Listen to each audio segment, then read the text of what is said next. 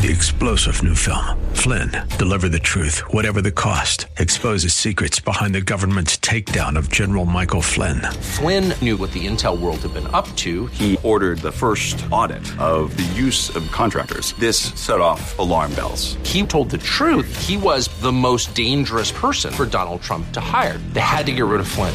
Flynn, deliver the truth, whatever the cost. Available now. Watch it today. Go to salemnow.com. Salemnow.com. You're listening to the Pastor Scott Show podcast. Have any questions or comments? Email Pastor Scott now at pastorscott at kkla.com or tune in live weekdays from 3 to 5 p.m. And now, here's Pastor Scott. Good afternoon, ladies and gentlemen. Welcome to the Pastor Scott Show. Great to be with you today. We're today. We're today. We're today. We're together today. If I can get my words right in the correct order, we're together each and every day from 3 to 5, each and every weekday from 3 to 5. 888-528-2557 is the number. 888-528-2557 is the number. And you can call in and join the conversation. It is election day in America today. It's election day in America, and the stakes That's just what I, exactly what I said. That's amazing. are high in several states, which, which could give us a clue to next year's presidential election and the course the country takes for the next four years. The latest ABC News Ipsos poll shows a staggering 76% of Americans believe the country is heading in the wrong direction under President Biden. All right, so that's uh, that's what people think. Uh, most people, that same number, just about no matter who's been president, it hasn't really changed much since uh, the uh, mid to late 80s, actually, where it was about 50 50. But for most of the last 50 years, Americans have not felt like the country is going in the right direction. And yet we continue to essentially vote the same, as if that has nothing to do with it. Well, I want you to know it does have something to do with it. And uh, if you are listening somewhere where you're voting today, you still have time to get out and vote and do that. We get a lot of people who do listen online on uh, the app, so you never know where people are coming from. And uh, for us in California, we won't be voting again until the primary election, but that's coming up in March, and your ballot will be mailed to you in February. So I want to encourage you to start paying attention if you're not. I think that's a, a piece of um, you know where the country is is we're not really paying attention unless you've got elections coming up, and uh, so that's happening. The elections that matter today, uh, they all matter, but you might be interested, particularly in Ohio, uh, where abortion is on the ballot again. This is something that I am wondering, and I wonder what you think about this is have people changed their opinion about how important it is to vote based on abortion either way since the reversal of Roe versus Wade? I tend to think that, uh, at least so far, abortion is on the ballot everywhere. And a pro abortion side has been winning in uh, just about every case where this has been uh, something to be decided, including in heavily red states like Kansas, for example, where uh, ballot measures get thrown up on the ballot to be uh, either to make sure that abortion uh, rights are enshrined in state constitutions. That's what's happening in Ohio today, or in some cases to uh, have. Um, abortion uh, illegal to certain degrees in state constitutions, usually a certain number of weeks. And typically the pro-life side has been losing. And my, my theory has been, you know, sort of spiritually, pastorally, is that when people have the privacy of their ballot, that Americans still like their abortion rights, even people who might otherwise, you know, vote conservative on other issues. And uh, certainly, I think that was the case after in the year after Roe versus Wade last year. Roe versus Wade was was overturned. I'm wondering if it's not the same now, a year later because all of the scary things, you know, that people would try to say, oh, uh, you know, women aren't going to be able to go to doctors anymore for anything, and lots of that kind of discussion. It's not really true. You know, over time, you know, the interesting thing too to me is there's this discussion about so many weeks. You know, some states like Florida has a six week abortion ban. That's a significant abortion ban because um, many women don't even realize they're pregnant at that point or who have just learned it, right? But if you have a 12 or, or Mississippi is a 15 week abortion ban. You know, 15 weeks is actually more liberal than most of planet Earth, most countries in the world, actually. Did you know that?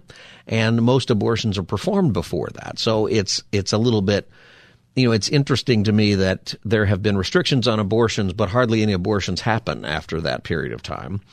Then you have some states that have gone farther to enshrine abortion rights um, all the way up until birth, with some suggestion that is not without reason that gives an opening to even post birth. It's not really abortion, it's uh, infanticide at that time. Some people have labeled it fourth trimester abortion, those kinds of things. And you might think that's crazy, but there is there are articles that are current in uh, in uh, mainstream journals of medicine that suggest that for the same reasons that you might allow abortion in the eighth or ninth month or at any time, those same reasons exist even after the baby is born. And then there's an argument for how long that's true. You mean meaning that you know you you give birth, but you're still responsible for that child. That child will die without you taking care of it. So some adult is responsible for a child. That's the, the philosophical scary argument. Um, well after birth, some even say, this is just, we're talking about philosophy, not necessarily something that someone would implement. I think almost everybody would say, no, we would never do this. But then I would say, then why don't you just outlaw it in the law? Why is that so offensive? Like if you would never do it, uh, and it's just sort of, uh, you know, hypothetical that you might be allowing to take the infant's life up to 30 days after the baby's born. You know, you give birth and then you realize this is too hard for you, and so you can terminate the child. Is that, you know, every, I think almost everybody would say that's a horrific thing, except that there are people, medical professionals, who are writing acknowledging that it's horrifying, but saying, you know, philosophically, what do we believe here? If we believe that it's not a person with constitutional rights before the baby's born, then when do those rights occur even later? And just the fact that we're thinking about that, it exists. And uh, you can go read about that if you want to. Um, in Ohio, what's happening there is the ballot measure, it's known as issue number one, is is one that involves abortion. Of course, they phrase it in some different ways where it becomes about abortion, um, but it's also phrased in such a way as this. So here's what it says. It says, uh, if approved, it would change the Ohio Constitution to include protections for abortion access. And here's the ballot language. The measure would establish in the state constitution, quote, an individual right to one's own reproductive medical treatment, unquote. See, that statement, you can pile a lot of things in that statement, right? This is where you, the, the whole language with abortion or other things. You know, I, I don't particularly like anti, you know, or I don't like, I don't particularly like pro-life and pro-choice, those terms, actually. I don't like them because you can start attaching so many other things into it. I prefer pro-abortion or anti-abortion. So if you're going to talk about this subject that's sensitive for so many people, just talk about it. Talk about that. The action of taking the life of an unborn child for whatever reason that you want to have or not have, that, that should be the conversation. But when you say pro-choice, then or you start adding other things. So here's what the advertisement is for issue one in in uh, Ohio. They, it includes the right to contraception, the right to fertility treatment, um, and miscarriage care. Well, those things aren't abortion, and those things aren't controversial, right? So the what happens is is that when you call it reproductive medical treatment, you're it's abortion, but it's also uh, fertility treatments in the same bill, as if those are the same things, and they're not. Fertility treatment, you know, there's some people who don't like that, but it's really not controversial.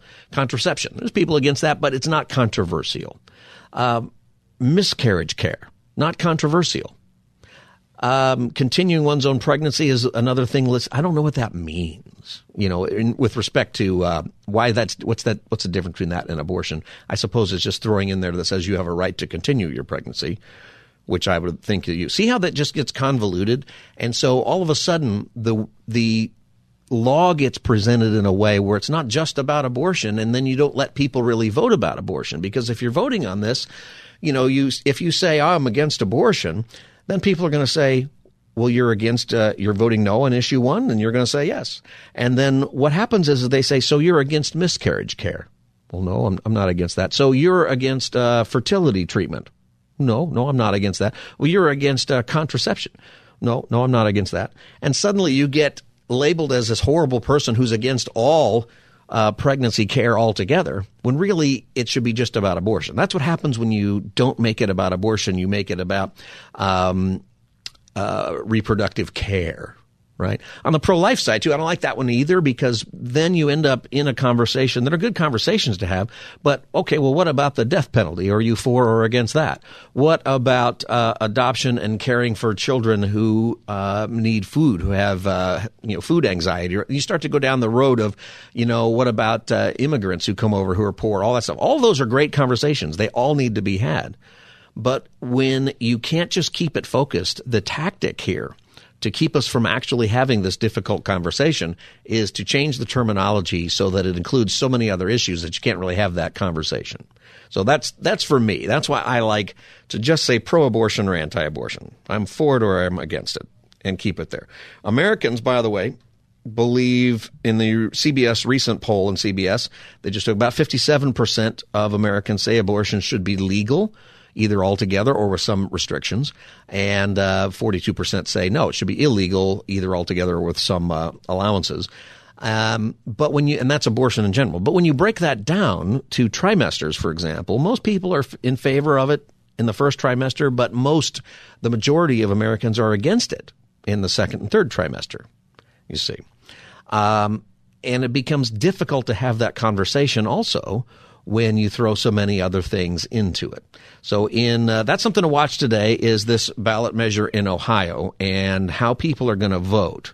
Um, and I'm curious about it because I uh, I do think that we're carrying that into the um, into the ballot, not just when we vote on that issue specifically, but also in other areas. In Virginia today, there is another election where abortion is not the subject matter, except that it is part of what's happening. This, by the way, is the Pastor Scott Show. If you want to join our conversation, the number is 888-528-2557, 888-528-2557.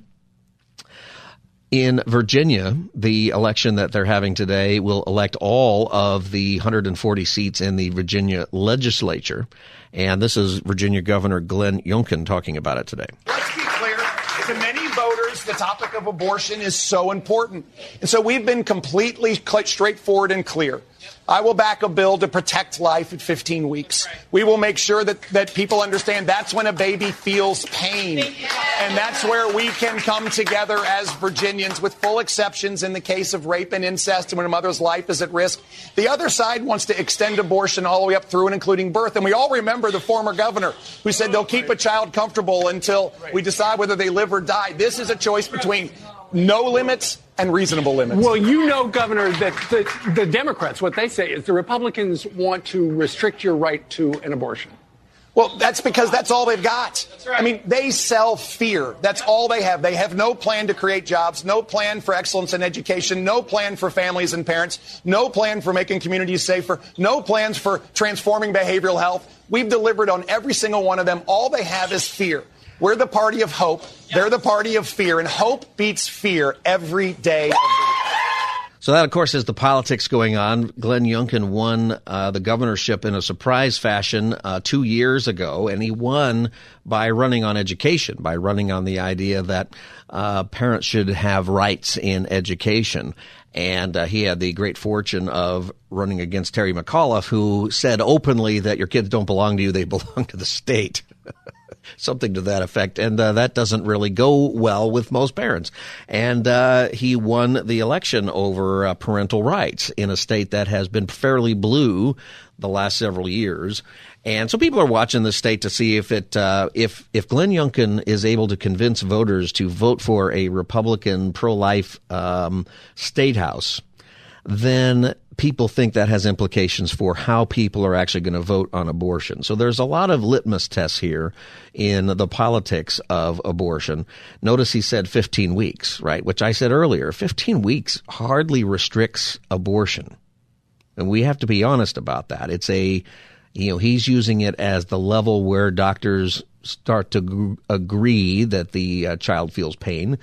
Uh, I think the child probably feels pain much sooner than that, but uh, as far as they can tell, that's where that is, and I think that that resonates with a lot of people. right? When you when you really get into this subject, it's another reason why I think it is a distraction instead of saying pro-abortion to say pro-choice, or really that conversation goes today is uh, reproductive health is that you include so many things in the in the reproductive health area that you stop talking about abortion and what it is, and particularly late term abortions where they're 12, 15 weeks, where it is um, a procedure that is quite violent, actually, and a procedure that you can see on an ultrasound and see what happens there.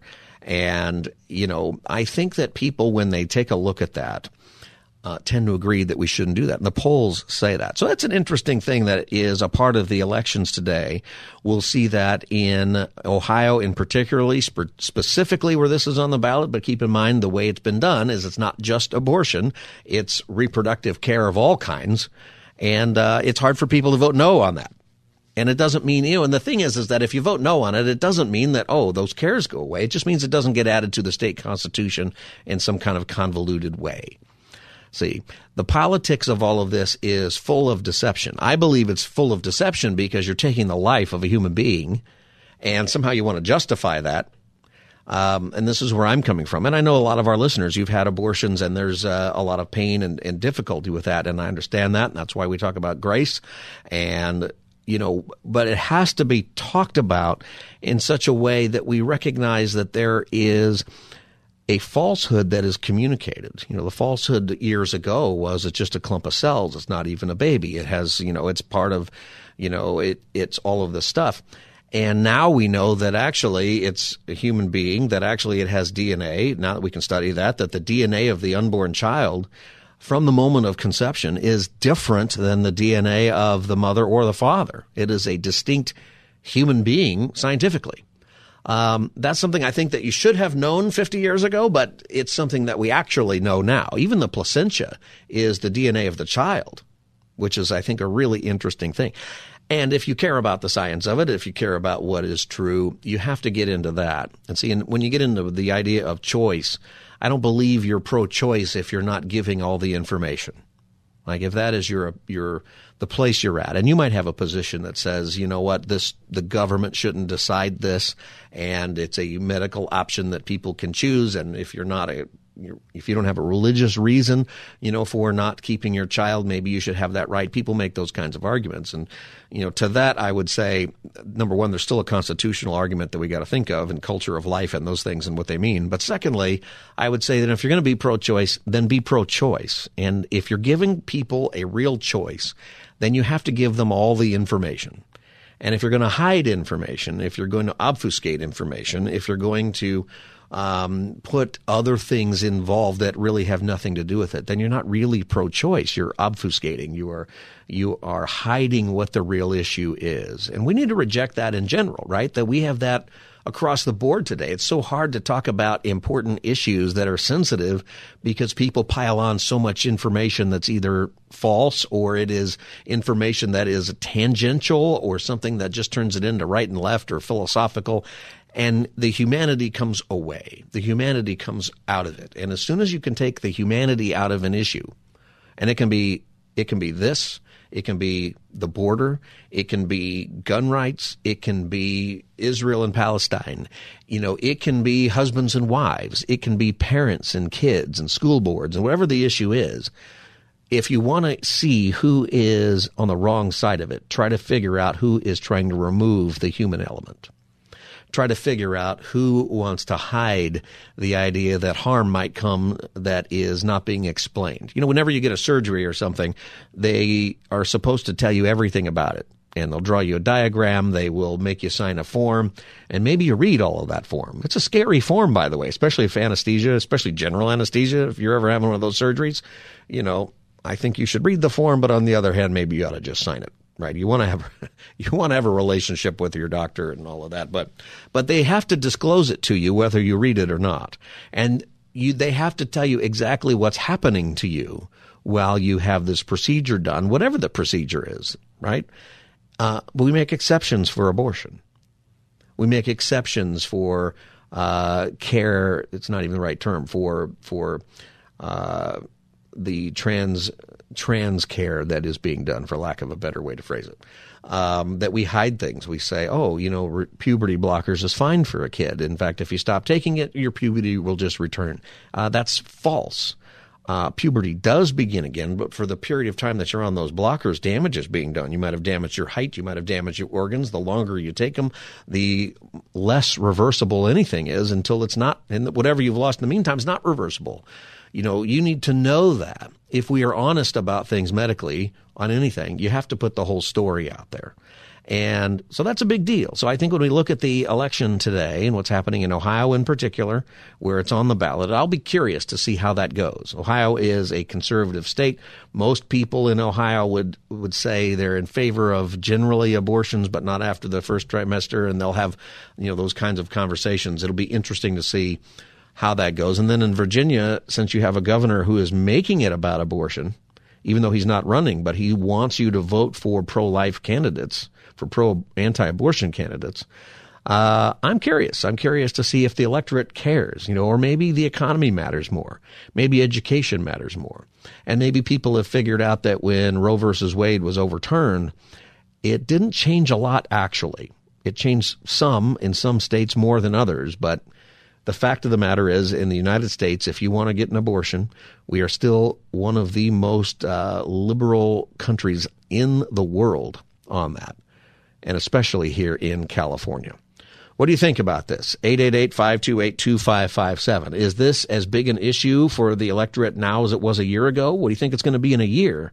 Is this something that um, people are are cooling off about, or is it something that is uh, still something that'll be used to frighten people. 888-528-2557 is the number. 888-528-2557. This is the Pastor Scott Show. You can watch us right now on our live stream, uh, right at the radio station website, kkla.com. Just click on it and I'll say hello.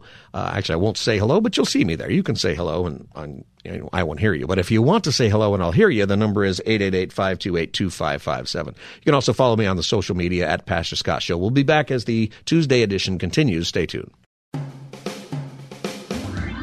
You're listening to the Pastor Scott Show podcast. Have any questions or comments? Email Pastor Scott now at pastorscott at kkla.com or tune in live weekdays from 3 to 5 p.m. Now, back to the show. Now there are two. There are two additional Democrats running for Pennsylvania. Excuse me, running for president right now. One, one is a congressman from Minnesota. The other one is the governor of California. They're both running for president, but only one had the guts to announce it. That is Pennsylvania Senator John Fetterman. Yes, the same guy who wears the uh, shorts and the flip flops and the hoodie uh, on the Senate floor. That guy. Something has happened to him where he has decided I'm just going to say whatever I want. And I got to tell you what I kind of I'm kind of enjoying it. You know, more people should just say what they're what they want to say. It's his party, you know, making that statement there. Maybe he doesn't like Newsom. Maybe he's going to be in the next Biden administration, you know, the Secretary of State or something. But uh, you know, a lot of people are thinking that. Anyway, welcome back to the Pastor Scott Show. It is election day in America, not here in California, but when would you say the election is coming in California? Our primary election. How many days away is it? 119. That is all coming up on March 5th. So, uh, you know, we're going to have the Thanksgiving and we're going to have the Christmas. And then immediately afterward, uh, Election Day is here, even in our own state. 888-528-2557 is the number. Before the break, we were talking about the impact of abortion in elections that are happening today. A lot of people are watching that specifically because of a ballot measure that is on the ballot in Ohio that would outlaw abortion up to about 22 weeks, by the way. So they do have, interestingly enough, a difference between that one and the one in California California, where there was no limit, uh, where they actually got rid of the the limit that's in California law now. They still have the the limit up to viability, which is usually 22 ish weeks, and the language says it it will viability is determined by uh, the best guess of a physician but most of the time that's about 22 weeks. Anyway, and it's convoluted with a whole lot of other things in it, but people are watching it because they want to see what's the power of abortion in the electorate today. Same thing in Virginia. There's nothing on the ballot, but the entire state house is on the ballot, and governor, Republican governor, is pushing a 15 week abortion ban that they would have, that they would probably pass if the Republicans were to take over both houses in their state house. Um, Democrats are campaigning pro uh, very much pro-abortion in Virginia. Republicans actually are campaigning more about uh, anti-crime, which I think also is interesting. You know, the crime is pretty bad, pretty big issue. When you poll people, they say that's one of the top two issues, that and inflation typically. But I think that at least up until now, the abortion issue is much higher in what people actually go to the their ballot with than what they say whenever they're polled meaning that abortion has dropped down pretty low, inflation, crime, some other things. Uh, I think it's higher. We're going to see if that's true. What do you think about this? 888-528-2557. Let's go to Eric in Corona. Eric, welcome to the Pastor Scott Show. Eric, go ahead. Hey, Pastor Scott, how are you doing? I'm good. Go ahead, Eric. Hey, the, the, thing that still baffles me to this day, and I have a lot of Republican friends, and I, I don't understand, is two things. One, between 2020 and 2024, there are some somewhere between six and 11 million more eligible voters. So in other words, kids who are 14 years old in 2020 are now 18 years old. Mm-hmm. And so you have kids who grew up with choice, who believe in climate change, who either have student debt or will attain student debt over the next four to six years. And Republicans are campaigning against every one of those issues. Why on earth would these 11 million voters even consider voting for a Republican? So it, it is it is my opinion that in the next coming years, next couple of years, that a Republican can't win a national election, and I don't understand why they cling to um, unpopular opinions when the largest voter block right now are millennials and Gen Xers who are 18 to 29, well, mostly uh, uh, Gen Zers who are 18 to 29 years old who firmly, firmly believe in those issues. And these are the people that are going to be voting. And they, and they voted 72% for Democrats in what was supposed to be a blue wave. Mm-hmm. So I, I, I don't get it. Well, you know, it's an interesting thing because you know, it was supposed to be well, it was supposed to be a red wave last year, right? And uh, Republicans barely won the House. yeah, that's what I yeah. meant to say. Yeah, I meant to say red wave. And see, in my opinion, back then, and still is now, is that actually abortion was the the thing, right? That that that was the the issue because it was fresh off the Roe versus Wade decision. Uh, what I'm wondering is, is is if that is as powerful now because now a year later people have realized you know really not a lot has changed. But back to back to your point, how would you say? Uh, and I'm certainly not arguing that Republicans don't pay attention to anything, but uh, you know, uh, but in in a world that uh, you know part of what it has been historically is the 18 to 29 age group uh, doesn't vote at all. So the reason they're not paid attention to is that they get out there and they say a lot of stuff, but then on you know on the Wednesday after election day they say, "Oh, was that yesterday? Oh, dude, I forget every year, right?" And they don't vote. You know, so the the old thing used to be in politics, both sides, that if you're relying on the young vote for your victory, you're going to lose because they don't actually vote. That changed. Say, that changed last year. Oh, it, oh, I think it changed in 2020 because I have two Gen, two uh, Gen Zers yeah. who had no interest in voting. They were 18 and 19 in 2020. Had no interest in voting in 2016. Mm. 20, 2020, I was standing in line with both of them. Yeah. Now, do they have and the same? Do they have the same energy now? Because in 2020, you also had COVID. There was something that was affecting their life in a way that nothing had affected their life before. Uh, is that still opinion, the same? In my opinion, and I just I just spent my my older son just got married two weeks ago, so I spent an entire week with 20, 25 to 27 year olds. As long as Trump is on the ballot, as Trump is on the ballot, that he will drive out opposition toward him between those ages of 18 and 29. If Trump if Trump falls off the ballot, yeah, that number drops, but not significantly, but it does drop. Let me ask you this: back to your your comment, you talked about issues that Republicans are are from a polling standpoint not on the same side as the younger generation, but should I don't even want to say just Republicans, but any candidate, how do they change their their conviction about something, especially something as serious as abortion, um, just because maybe the data is against them. Like, how do you like? For me, I don't think you can do that. You know, I think you might have Because- to. You might have to say, uh, th- I know this is not a winning issue, but this is what I think. But you you've got to you have to keep going with your personal conviction, especially something so serious. So, what should somebody do then? Well, two things. If if I have a second, Yeah. The first the first thing is it's it's an unintellectual argument to say that Republicans are anti-abortion when when when majority of the states are pushing anywhere between four weeks to fifteen week ban on abortion. So you're saying let's not murder children, but in reality, what you're saying is let's not murder children that are below fifteen weeks. Well, that's what the, that- the states are doing. Like you're, like I do. th- I think what you're saying is, and I would agree with this, that when you have a 15 week ban, you've hardly banned anything. Actually, abortion. right? There's still abortion, and it's still really the same number. abortion. It's almost. It's Yeah. yeah. So I mean, 15 weeks, 22 weeks. So there, there's a there's an issue there of maybe it's compromise or maybe it's some sleight of hand, right? That's happening. But let's talk about the person who really has a conviction that says, whatever the number of weeks is, whatever the law should say, uh, I'm opposed to abortion, or I think that uh, you know you've got some other conviction on something else. Should people just change their convictions or just hide them just because they've they're losers in the electorate, or should they try to persuade people back to their side? I think I think I think highly held convictions, uh, much like much like Paul did when he in his three missionary journeys. He didn't advocate for government involvement. He just went out and and and and, and talked to people about the truth. Your truth is your truth, Pastor. You know that. And and if that's what you believe, then then win with that or lose with that.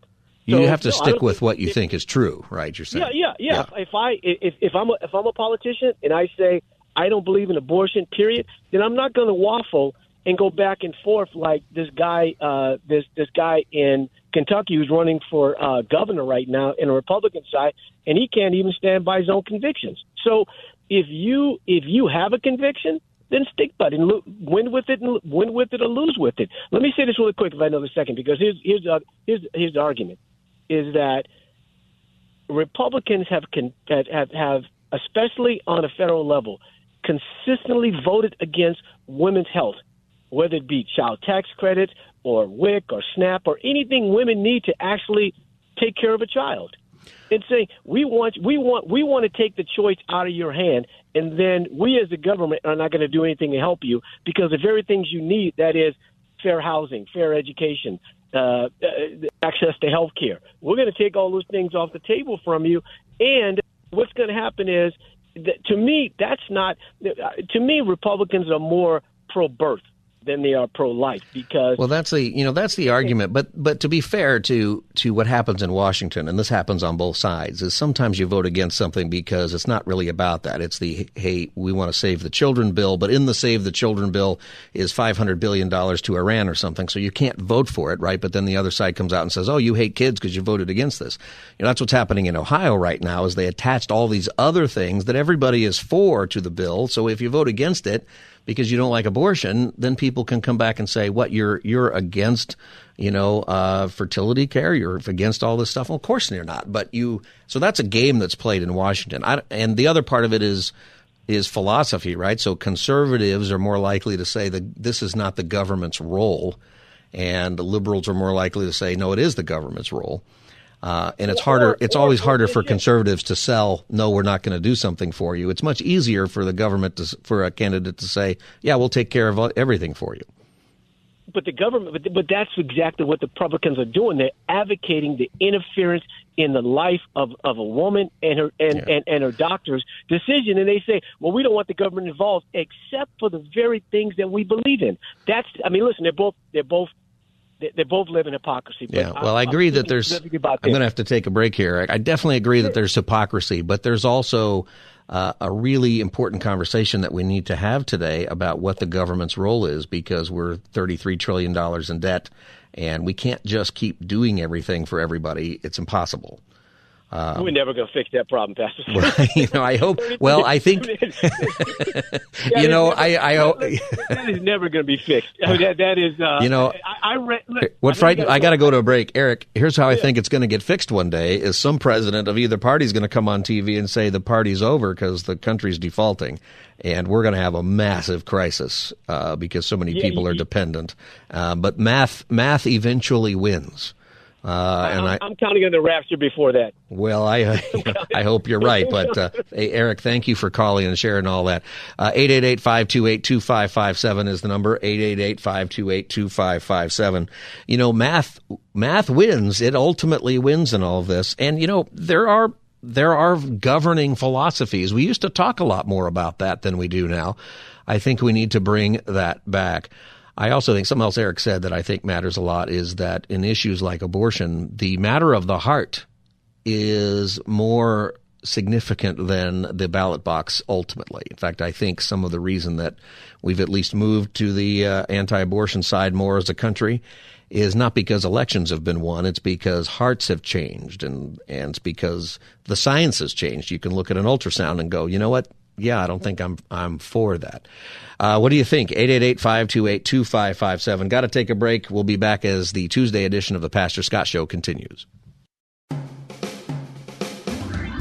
You're listening to the Pastor Scott Show podcast. Have any questions or comments? Email Pastor Scott now at pastorscott at kkla.com or tune in live weekdays from 3 to 5 p.m. Now, back to the show.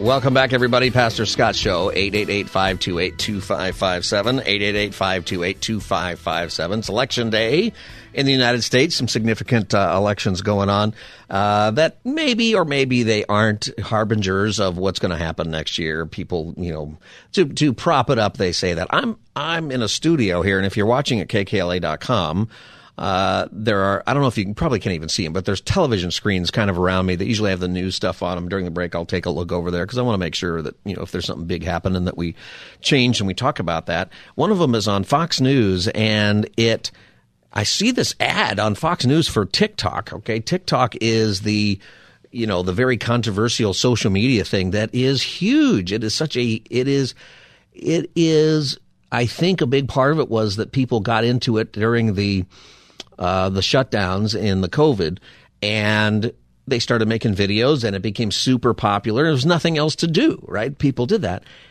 It is impacting people's lives and particularly their opinions on political matters in ways that, especially the younger generation uh, under 40, it's huge. In fact, I think 31% of people under 30 said that they get their news. Actually, 31% of, I think people now under 50 get their news from TikTok like not Fox News or MSNBC or CNN or some network news, TikTok. And I look, I just happened to catch it in the corner of my eye, and the campaign for TikTok is TikTok sparks good. That's the slogan.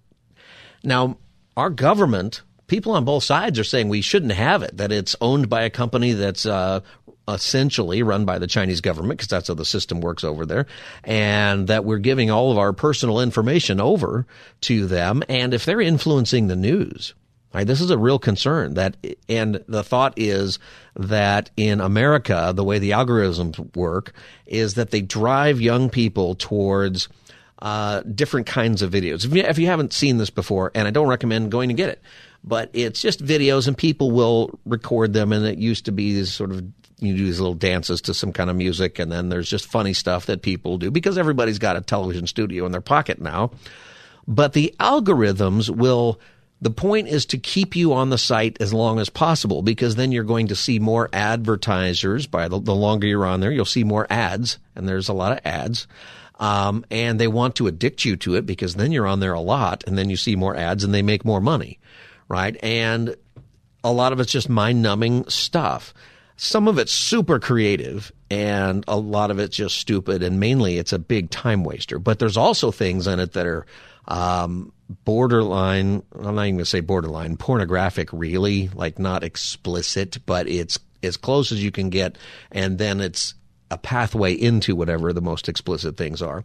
Uh, that's there, and your kids are looking at that, and so they drive. What's happening in the algorithm is they're driving people to that. They're driving people to news that they're controlling. So, for example, in the Israeli-Palestinian conflict right now, it is overwhelmingly driving people deliberately to pro-Palestinian uh, propaganda and it's like 2 million to 1 or something like that. It is very, very, very influential. And there's, you know, and one of the concerns is, well, what happens if we have a war with China or if we're on a different page as a country uh, from China and so many of our people are influenced by essentially Chinese news? Because they can, they can just start driving videos to your phone that are anti-American, anti, uh, whatever America's policies are. Uh, it's a very influential thing. So anyway, I'm just sitting here kind of floored to see that ad right there on uh, Fox News. TikTok sparks good. It's it's there to try to uh, bolster their reputation. Of course, I think eventually we're going to come around to saying, "Hey, this is bad." Uh, and somebody else. What I'm surprised about is that no one else has just picked up on on this and made their own. You know, American company. I know that they're trying and the YouTube is trying it with the YouTube shorts and stuff. And by the way, all of it's a waste of time and all of it is leading you and your kids into bad things. TikTok sparks good. It says on TikTok, anyone can be creative, find inspiration, and build meaningful connections. Our featured creators turned their passions into life changing opportunities, sparking good around the world with a lasting positive impact and local and global communities on local and global communities. I don't know that it's good anywhere. Wilbert, Jose, do you guys uh, think that on the whole, just thinking about it, is TikTok sparking good in the world? You can find good.